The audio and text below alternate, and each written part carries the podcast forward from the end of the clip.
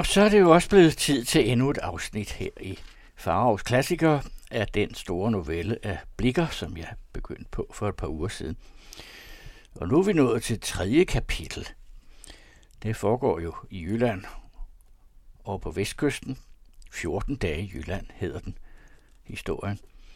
Nu har vi fået at vide, at fortælleren hedder Nordstjerne eller von Nordstjerne, og han besøger altså præsten i Langebæk. Og i kapitel 3 står der først således. Mit soveværelse var et kvistkammer, som vendte mod syd, hvorfra der var udsigt over haven ned igennem Engdalen. Da jeg ikke følte trang til søvn, rejste jeg mig ved solens opgang og satte mig for det åbnede vindue. Morgentogen hang udspændt fra bakke til bakke som et tæppe over dalen, steg og sank og bølgede, sagtligt bevæget af milde luftpust. Tæt uden for mig på den højeste abil sad et kvidrende svalepar. Fjernt og nær lød lærkernes skingrende morgensang, og derimellem vibens mundre og rylens klagende toner, jejlens fløjten, horsegøens og uhanens skovren. Det var ikke en mig så velbekendte så kære fuglekoncert, som lundende sanger opfører på min løvrige fødeø, men lutter fremmede stemmer, hedens beboere, der næsten alle tiger om dagen og kun ved solens komme og bortgang hilste dette verdens oplevende lys. Endnu livligere blev det derud, da til husdyrenes stemme lod sig høre ved uddriften. Køernes drønen, forjordens uendelige brægen og hyrdens sang i gammeldags tungsindig kæmpevise stil med sin langtrukne måltoner og idelig genkommende omkvæd. Men lidt efter lidt hendøede en stemme efter den anden. Tågeforhænget over dalen adskiltes, steg og dannede sig i enkelte tynde skyer, der alle snart hensmeltede i glansen af den over Lyngbjerget nu helt oprundende sol. Hvor ofte klages ikke over de jordiske glæders kortvarighed. Og dette gælder ej alene om dem, som hin vise slave, Epiktet, satte uden for vor magt, men og om dem, som sjælen selv fremkalder af sit eget uudgrundelige dyb. Fantasiens tryllebilleder, disse den indre virksomheds yndige skabninger, er lige så lidt vor ejendom, lige så flygtige som en hver anden, der blot tilhører de udvorte sanser. De henflyver, bortsmelter som hine morgentoner. Vi stræber forgæves at holde dem tilbage. Vi griber efter de vigende skygger og vender tomhændede tilbage, eller erholder noget, vi hverken har ventet eller ønsket. Således genkalder vi stundom efter flere års mellemrum en eller anden lykkelig sindsstemning. Stundom kommer den ukaldet. Lønlig glæde fylder vort hele væsen. Vi befinder os i en sød magnetisk slummer, eller i teriakiens, det vil sige opiumsrusens, første paradisiske stadium, men som vi forgæves anstrenger os for at forlænge. Ak, det står ikke i vor magt, så lidt som clairvoyancen i den magnetisertes. Englen kysser os ømt og forsvinder. Den søde ros er forbi.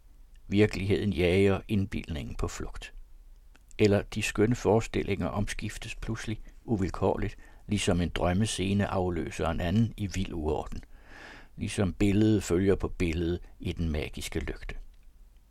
Jeg så mig selv ved Thereses side, hendes højre arm omslyngede min hals, hendes venstre en smilende glut. Jeg så os som Kronhelm og hans Therese, som Adam og Eva i Miltons paradis, men straks derpå fremstillede sig ukaldet menneskets forfører, højst sælsomt i baronens skikkelse. Med den alvorligste vilje stræbte jeg at bortmane ham. Jeg mægtede det ikke. I stedet for at vige nærmede han sig og festede sit koglende slangeblik stift på Therese, og hun, som uimodståelig er stedslæbt ved magnetisk kraft, for ind i den onde fjendes åbnede favn. Han krystede hende som slangerne laokoren. Hun vred, hun vondede sig. Jeg for til for at knuse hans hoved, men jorden åbnede sig, og under hånende skokker rev han hende med sig ned i afgrunden. Jeg for op som en drøm. Jeg græd som over et virkelig tabt paradis. Åh, du ærlige Epictetus, sukkede jeg. Hvad er der i vor magt, når ej engang fantasien er det? Fantasiens brug, tygtes han mig at svare. Ja, råbte jeg. Det er et varsel, givet af en kærlig ånd. Jeg vil frelse hende. Hvem? råbtes der nede fra haven. Det var min vært, som røg sin morgenpipe. På hans forundrede hvem mærkede jeg først, at jeg havde snakket om. Og forvirret som jeg var, kunne jeg ikke svare andet end, øhm, nu kommer jeg straks. Jeg skyndte mig derned. Han stod endnu på samme sted med pipen i hånden og så sig rundt om, søgende den, som skulle frelses. Jeg betog ham vilførelsen ved at forklare ham, hvor lunde indbildningskraften havde haft mig en smule til bedste, dog naturligvis uden at nævne ham personen. Ja, de taler med dem selv, sagde han smilende. Ja, de bliver gamle. Men apropos, har de lyst til at bese en gravhøj, som jeg er ved at kuldkaste? Ja, der finder vi også damerne fra Solholm og følger med dem til gården. Vi er inviteret til middag. Jeg samtykkede. Under min omklædning gav jeg mig til at gå i rette med mig selv, eller egentlig med min balstyr i fantasi, fordi den havde lånt den onde ånd baronens læme. Hvorfor da, sagde jeg, vil du endelig gøre ham til en samvittighedsløs, ugudelig forfører? At han har kaldet Therese min rare, min søde, er vel i grunden blot tilvandte talemåde, som en mand på hans alder gerne uden anstød kan bruge til en pige, der kunne være hans datter og i hans øjekast til hende vil dog alene skinsyge se noget mere end den mildhed, han viser mod alderen værd. Hvad beviser vel det, at den plumpe forvalter engang sagde til hende, tag dem i agt for min principal, han er en stor skælm efter pigerne. Er han måske ikke selv en af hendes tilbedere? I det jeg således straffede mig selv, mindedes jeg pludselig, at jeg om natten havde haft en forestilling i søvne, som lignede meget den, der bares mig vågen for. Men hvor kom så drømmen fra? Der stod jeg, kunne ikke komme videre end Plato og Kant. Da vort første bestemmelsessted ikke lå en halv mil fra præstegården, gik vi derud. Til således foreslog min vært. Jeg, skønt kun halvt så gammel som han, havde vel hellere aget, men undså mig ved at tilstå det. Hvor nemlig intet seværdigt findes på en vej, der betjener jeg mig hellere af hestenes fødder end af mine egne. Og for Langebæk til højen var kun lyng og intet andet. Vi fandt tre-fire kale i færd med at arbejde, og allerede så vidt af indgangen til et gravkammer just ved vores ankomst viste sig. Da denne var ryddet, fik jeg lyst til at være den første i det snævre hus, men så lavt til loftet var der, at jeg måtte så godt som krybe derind. Snart befandt jeg mig i det egentlige sovekammer, som nu første gang efter måske mere end tusind års forløb modtog et levende væsen, og morgensolens stråler, der belyste en lerurne, så vidt jeg ved flygtig øjesyn opdagede, den eneste mærkelige genstand, hulen indeholdt. Med dette udbytte vendte jeg tilbage og ville straks være i færd med at undersøge indholdet, hvis præsten ikke havde afholdt mig. Lad os blive med det, sagde han. Jeg se hist, der kommer så sandelig en mand, der gør mere en lerpotte med brændte ben og andet snavs, end af en god potte suppe i en sølvterrin. Han skal tage låget af. De skal snart se, hvor grådig han far i potten. I fejende galop kom den omtalte i ligeste linje over heden og brød sig hverken om vej eller sti. Inden et halvt minuts forløb var han ved foden af højen. Han sprang af hesten, uden videre at bryde sig om den, der også straks skulle have benyttet sin frihed, hvis ikke en af graverne havde grebet den i tøjlen. Den flyvende rytter synes at ville tiltale os, men da han i det samme fik øje på den åbnede indgang, stansede han pludselig som forstenet udstrakte armene og frembragte ikke andet end et langt Åh! Et sådan som en smarosser udånder ved synet af et lækkert bord eller en forlibt tilskuer ved fremtrædelsen af en dejlig skuespillerinde. Ja. Smarosser, det er et gammelt udtryk, kommer fra tysk smarotzen, og det betyder en øh, uh, lækkermund, en gourmet eller gourmand, eller en froser. Øh, da han havde stået nogle sekunder med et åsyn, som om han så himlen åben og ikke jorden, fik tungen af der sin tabte bro. Pastor, kære pastor, udbrød han bebrejdende, dog uden bitterhed. Og det kunne de gøre, uden at lade Matte vide. Nej, jeg vil overraske dem, faldt pastoren ind, med en lille underjordisk raritet, og her har de den. Han viste på urnen. Nu først faldt antikvarens øjne på skatten. Til under hin replik havde han dem endnu stift festet på hulen i hullet. Hvad? Åh, oh, din havgadrot og alle aserne, jublede han. Det er jo den skønneste, jeg til dags dato har set. En form aldeles mageløs. Og størrelsen ypperligt konserveret, med begge sine hanke og med låg på. Under disse forundrings- og glædesudbrud nærmede han sig langsomt, skridt for skridt, satte sig på det ene knæ og lagde hænderne sagtligt og klappende om grydens sider som en fader, der kærtegner sit barn. Har de haft den åben? spurgte han hurtigt. På vor benægtelse rev han et fint hvidt klæde op af lommen og udbredte det på jorden. Men da han vel frygtede, at det ikke var stort nok til at rumme indholdet, gjorde han det samme ved sit halsklæde. Derpå tog han med største forsigtighed låget af og stirrede en stund med henrykkelsens smil ned i den halvfyldte urne. Ah, lad kammerrådet nu råde lidt omkring i denne askemøding, sagde præsten, mens vi ryger en pibe herop. Jeg stødte ham på armen. Ja, siger intet, sagde han igen lige så lyt. Siger intet. I nærværende øjeblik kan han hverken høre eller se, hvad der foregår omkring ham. Det er med ham som med urhanen i dens forlipte ekstase. Det er dog et ganske uskyldigt liebhaveri, mente jeg, da vi havde lejret os på højens top, og jeg føler ret godt, hvorledes det kan blive til lidenskab. For mig har også en hver oldtidslævning noget tiltrækkende, noget stille erhverdigt. Mm, som end, sagde præsten bifaldende, mens han slog ind til pipen. Men uh, at gøre oldsager til sit eneste studium, deraf kommer dog aldrig noget stort ud. Ja, det er alligevel tænkeligt, vedblev jeg, at det med tiden kunne give noget udbytte for vores gamle historie. Ja, meget muligt, svarede han, men at betragte det som det vigtigste af alt, det er dog en smule nøjagtigt.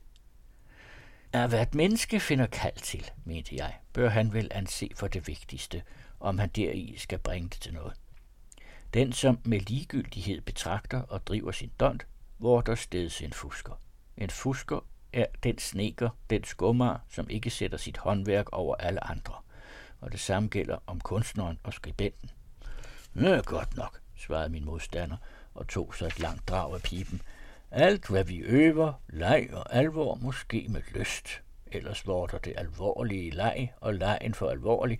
Men uh, hvorfor skal snekeren foragte skummeren og skrædderen? Og kunstneren den solide videnskabsmand? Uh, jeg har kendt en dansemester, som påstod, at hans kunst var fundamentet til alle andre. Ja, til alle videnskaber. Moralen med. Den samme professor Springgås tog aldrig hatten af for et menneske, som gik indad med fødderne, var han endnu kongens første minister. Ja, han var sikkert en virtuos, spurgte jeg. Ja, derfor ansås han, nikkede præsten. Ja, ser de min ven, vedblev jeg. Uden denne stolthed havde han vist aldrig bragt det til virtuositet. Ensidighed må man holde mennesket til gode, da alsidighed er uopnåelig. En virtuos i tonekunsten må gerne for mig anse en violin for den vigtigste af alle menneskelige opfindelser, når han så forstår traktere den. Og en digter tror sig indblæst af guddommen selv. Hmm, hmm, mumlede præsten. Ja, der er noget i det, de siger. Herregårdsskytten for eksempel, som kommer derhen. Han sætter jagten over alt andet i verden og foragter i sit hjerte en vær, som ikke kan skyde. Han ved ikke tydeligere at betegne den højeste grad af uvidenhed og enfoldighed, end ved den talmod, at den kald er så dum, at han kender ikke bukken for roen. Men selv skyder han rigtig nok på en prik. Jeg vil ellers forløbig sige den, at han står højt anskrevet hos baronen, der har ført ham med herind fra en udenlandsrejse. Den omtalte Nimrod, en undersætsig, sortsmusset person, er Nimrod. Det er en stor jæger i det gamle testament. Med dybtliggende øjne red ledsagede en hønsehund lige hen imod os, lettede på hatten og bragte os på tysk herskabets hilsen. At samme nemlig kom straks efter for at tage højen i Øjsø. Derpå sagde han for sig selv i en skæmpende tone. Apropos, herr pastor, hvem gik for dem lov til at kaste ræve ud i min revir? Præsten, som gerne tyskedes, svarede, en guten Wort, mein lieber Liefers, vil han ikke trinken en schnaps? Hertil takkede jægeren og stod af hesten. En af graverne blev opkaldt med madkurven og en serviet udbredt imellem os, hvorpå frokosten udpakkedes. Kammerråden indbødes til at deltage i måltidet, men han betakkede sig for det første, da han endnu ej var færdig med at undersøge den fundne skat. Da skytten havde fået den første snaps, som han med opløftet albue og langt tilbagebøjet hoved hældte i halsen, begyndte han oprømt. Akkurat sådan sat jeg og min løjtnant Evald, han er nu general, i den ordmekaniske krig, da den franske general Lafayette kom og gjorde os væk fra vores måltid. Men den pus betalte jeg ham. Fra busken skikkede jeg ham en valet, så han glemte at stå op igen. Ah, Lafayette, rettede jeg. Han lever jo der endnu. Øh, det må være en søn af min Lafayette, svarede han. For den jeg skød rejser sig min sjæl ikke før domsdag. Præsten blinkede til mig og fyldte der tomlingen til Lafayettes banemand. Han stak ud og takkede med en ny anekdote om krigen, endnu mere heroisk end den første. Nu kendte jeg min mand og gjorde ingen flere bemærkninger ved hans nordmekaniske krigshistorie, der for hver ny snaps vandt både i omfang og digterisk højhed. Hvad der egentlig gav dem værd, var dog den opstændighed, at forfatteren selv troede sine fiktioner. Til det er lige så almindeligt som billigt, at løgneren så længe søger at narre andre, til han om sider vorter sin egen nar. Endelig kom der herskabet. Skytten satte sig til hest, red vognen i møde og eskorterede den til højen. Inden han begav sig bort til dagens forretning, måtte han med synlig ærgelse døje en grov bummert mod den edle vejtkunst, som han kaldte den. Hans herre sagde nemlig til ham, Se nu, min kære Johan, at du skaffer os nogle snipper til aften. Og øjeblikkeligt stansede han hesten, som om han ville til at lægge an, satte et ansigt op, hvor i først forbavselsen og derefter medynk blandet med ringeagt ikke utydeligt afmalede sig. Snipper, snipper, gentog han, i juni måned. Om baronen så ville forære mig Solholm op og knæt, som den står, kunne jeg ikke skaffe dem en snipper i dag. På denne årsens tid har vi her i landet lige så mange elefanter som snipper. Åh nå, sagde baronen, snæpper eller brokfugle, det kommer ud på et. Det gør fanden, mumlede Dianas yndling, i det han hurtigt drejede hesten og galopperede bort, måske fordi han frygtede for, at han ikke længere ville være i stand til at hæmme udbruddet af sin billige harme. Ligesom de kørende kom af vognen, ilede de hen til kammerråd Urold, der endnu lå på knæene, ragede med en sølvsøger og lagde de fundne herligheder til side på sit halsklæde. Han hilste blot med et hurtigt nik. Den skælmske Therese faldt ham straks i flankerne. Jamen Gud, bevar os vel, råbte hun. Bruger de deres rene, fine lintøj til sådan snavs? Snavs, gentog han, dog uden engang at se på hende. Hvad tænker de fruen vil sige? vedblev hun og tog fat på en flipperlomtørklæde. Men han, som mærkede hendes hensigt, greb hendes arm med en musikats raphed og sagde bestemt og troende, de lader det ligge. Therese rev armen til sig. Hun blev virkelig vred, men det klædte hende alligevel nydeligt og fremstillede blot en ny variation af skønheden. Kammerråden tog ikke nogen notise deraf, men uh, hældte med stor forsigtighed smuldet i urnen, som han tog under den ene arm. Og med relikvierne i den anden hånd rejste han sig nu op og hilste og sagde, Den opdagelse er her gjort. Det forstår sig med herr pastorens bistand, hvorfor jeg er hans evige skyldner, er af allerhøjeste interesse og vigtighed. Lad os tage plads for eksempel her oven på denne samme klassiske høj, og der vil jeg give mig den ære nogle minutter af fængsle selskabets opmærksomhed. Hult, smilende som en ung professor, bukkede han for os, vendte sig og begyndte på opgangen. Men da højens stejlhed gjorde ham denne vanskelig, tog Vang og jeg ham under armene, til vort tilbud at bære helligdommene ville han ikke modtage. Han havde dem alt forkert til at betro dem i andres hænder. I højens top var en rund fordybning, på hvis kant vi satte os. I midten stod genstandene for opmærksomhed og antikvarens forelæsninger. Mine herrer og damer, tog han til ord, de ser her de jordiske levninger af den danske kong Hadding og hans dronning Hartgribe. Her gjorde han en pause, dragende vejret dybt, som en, der just har lettet sit sind for en stor hemmelighedsbyrde. Baronen smilte næsten umærkeligt. Hans datter så på kammerråden med store øjne, som om hun ikke vidste, enten det skulle være spøj eller alvor. Therese pålagde sig ingen tvang, som Vang og jeg, der bed os i læberne. Hun lå ret hjerteligt, og præsten mumlede sit. Ja, nu rider fanden konrektoren. Oldgranskeren hørte det ikke, eller lod så. Han vedblev som følger. Mine herrer og damer, denne påstand er ikke greben ud af luften. jeg skal føre dem beviserne. Denne høj kalder almuen lushøj.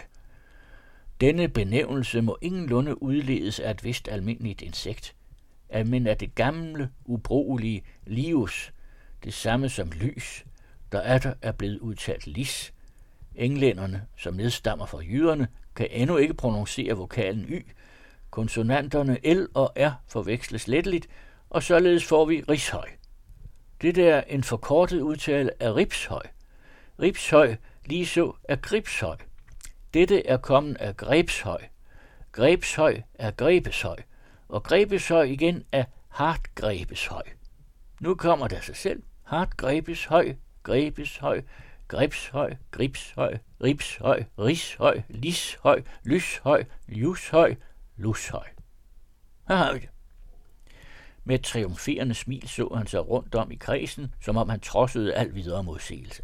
Men heller ingen fandt sted. Til enhver af os ville hellere nyde noget mere af denne gamle surdej, og efter en kort pause tog han der ved. Savnet beretter os, at denne hartgrebe var meget troldkyndig, og at hun i levende live førte sin mand, kongen, med sig til underverdenen, hvilket betyder hverken mere eller mindre, end at de lod sig begrave i en og samme høj. Nu har vi dem altså her, begge to. Og skal vi derpå skride til undersøgelsen af de tilstedeværende kostelige levninger? Jeg sagde, vi har dem begge to, men egentlig har vi kun det halve af dem, de det andet halve ligger på havets bund. Og når nu, afbrød baronen med et sarkastisk sideblik til præsten, når nu kammerråden oven i købet forblander den øvrige halvdel af de særlige ben, kan det blive vanskeligt nok at få dem samlet igen på dommedag. Den tiltalte mumlede, spotter, fritænker. Bedst at lade som om man ikke hører. Det skulle blive vanskeligt at kvæle latteren, hvis ikke spotterens lidt sindige ytring havde vagt uvilje hos os andre. Men jeg bemærkede til min skræk, at Therese smilte til ham. Min drøm rendte mig i tanker, og en febergysen gennemfor mig. En lang tirade af urolds forelæsninger gik nu mine ører forbi og jeg vagtes først af mine mørke grublerier, da han rejste sig og overrakte Therese en stumbrustet metal, der havde skikkelse af en kasketskygge. Betragt engang dette, sagde han. Herrerne vil glat væk erklære det for et stykke af en hjelm. Intet mindre. Det er et pragtstykke. Damestas, hvilket jeg straks vil gøre dem begribeligt. Og nu beviste han i det tunge og fingre manøvrerede med lige hurtighed, at stumpen var en del af et diadem men da han for end mere at tydeliggøre sig og vise, hvorledes det havde siddet, tog fat på Thereses hoved, som om det havde været et caput mortuum, slog hun til hans hånd og sprang op og sagde, Mit hoved frabeder sig den ære at tjene dem som skal bilden. Brug deres egen perukblok, når de vil opstikke dronning Hartgretes sæt. Hartgrebe, rettede han koldsindigt og lagde diademet ned for at fremtage en anden raritet. Men Therese og hendes veninde forlod auditoriet og trippede ned ad højen. Wang fulgte deres eksempel, og efterhånden listede vi andre os også bort, så professoren til sidst blev alene tilbage. Uden at fornærmes råbte han efter os, Går de ind i gravkammeret, der vil for himlens skyld forsvarlig, om der skulle være flere urner. Jeg kommer straks. Jeg bukkede mig for at gå ind i højen, men stansede, da jeg så begge pigerne i en stilling, som tydede på fortrolige meddelelser. De holdt hinanden omfavnet, og Marianne støttede sin pande mod Thereses skulder. Jeg trak mig tilbage, og på baronens indbydelse trådte jeg hen til vognen for at tage min andel i den medbragte frokost. Kammerråden var endnu ivrig beskæftiget med på ny at gennemrage benkullene, da vor vært råbte op til ham. Kom nu her, antikvitetsråd, og få lidt vederlag. De har trakteret os med suppe, kogt på gamle ben. Men hvor kraftig den hen var, så tror jeg dog, vi kan trænge til spiser fra nyere tid. Den tiltalte som så, at der var anrettet med gode sager og flaskeforet åbnet, forlod sit liggende fæ og ilede ned til vognen. Man mærkede straks, at han var en ven af et godt bord. Da vi mandfolk var samlet om dyreryggen, savnede baronen først damerne. Hvor er I om for dybere og min datter? spurgte han. Se de fandens tøser. Hvad kan de bestille så længe i graven? Man skal se, de holder sjælemesse for Lang Margrethe, eller hvad det nu hun hedder. Åh, værsgo, herr Vang, og hent os dem. Vang gik, men kom ikke igen. Efter et indhug i stegen og et glas rundt, sagde baronen. Nej, jeg tror på min ære, kandidaten må anticipere den gejstlige stands forrettigheder at absolvere smukke sønder inder. Her for Nordstjern vil de ikke kigge ind i skriftestolen. Jeg fulgte opfordringen. Da jeg var kommet ind til de trænde i højen, bemærkede jeg en sønderlig alvor i alles ansigter.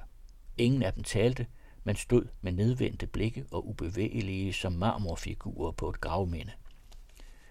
En stund antog jeg samstilling, indtil Vang om sider brød tavsheden, i det han ligesom opvågnede af en drøm, greb Thereses og min højre, og inden vi vidste af, hvad han ville eller kunne forhindre det, lagde dem sammen med de ord. Hvad graven har sammenføjet, skal ingen på jorden adskille. Therese rev hurtigt sin hånd løs, og med det udråb, komediantspiller, ilede hun ud i det fri. Veninden fulgte hende noget langsomt. Vang holdt endnu min hånd og spurgte med godmodigt skælmeri, blev du også vred, Nordstjern? Jeg tænkte på, hvad jeg skulle svare ham. Til vred var jeg i grunden ikke, men han tog af det ordet. Ser du, amicissime? Ja, det betyder jo højt elsket. Jeg har blot fremskyndet, hvad alligevel ville ske. Allerede i går indså jeg, at I to var bestemte for hverandre. Og da jeg nu ubemærket, at pigerne kommer ind, bekender hun for sin fortrolige, at hun virkelig havde godhed for dig. Da det blev mig var, frygtede de med grund for, at jeg var blevet et ukaldet vidne til den bekendelse, og her er jeg kom det, at du ved din ankomst fandt os alle tre så forlegne. Hvad skulle jeg gøre? Du var dog nærmere berettiget til at indvise i hemmeligheden end jeg. Men hertil kommer endnu en højst vigtig bevæggrund til mit raske skridt imellem os. Baronen. Han er en stor velløsning og farlig forfører. Therese er nu hans nærmeste mål. Og for at nå dette søger han, efter gammel heldig praksis, at nedrive kyskhedens eneste og stærkeste boldværk. Ja, jeg mener religionen. Det andet, nemlig æren, falder snart bagefter. For at frelse det vakre barn fik jeg det indfald at kaste hende i armene på dig, da jeg havde temmelig vidshed for, at du ikke ville støde hende bort. Skinsyge og frygt, kærlighed og glæde stred om herredømmet i mit hæftigt bevægede sind. Jeg trykkede den fremfusende vens hånd og sagde, det synes som om jeg uden at søge skal finde tvinde af livets yndigste blomster. Venskab og kærlighed. Dog, hvad den sidste angår, jeg er ikke uden bekymring. Sig mig, skulle Therese virkelig lægge øre til baronens lærdom? Med hendes vidtige hoved og sovløse letsind kan det vel være at befrygte, svarede han. Dog står allerede en frelsende engel ved hendes side, hans egen datter. Hun er just det modsatte af faren. Følelsesfuld, from, ja, man kunne vel sige andægtig. Sin edle, ulykkelige moders udtrykte billede.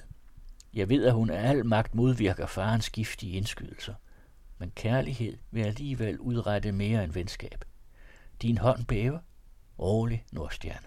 Med fatning må du igen træde ud til selskabet. Vi kan ikke tøve længere herinde. Med tvungen rolighed fulgte jeg ham, under en næsten almindelig tavshed, som kun baronen nu og da med et lystigt eller et frivolt indfald afbrød, kørte vi til herregården. Nå, nå, ja, nu strammer det sig til i denne romantiske historie. Det er altid godt, når der er en rival, så sker der noget. Og der kommer sandelig til at ske noget her. Det kan I være sikre på. Og I skal høre mere om det i næste uge, når vi så er til middagsselskab på Solholm hos baronen.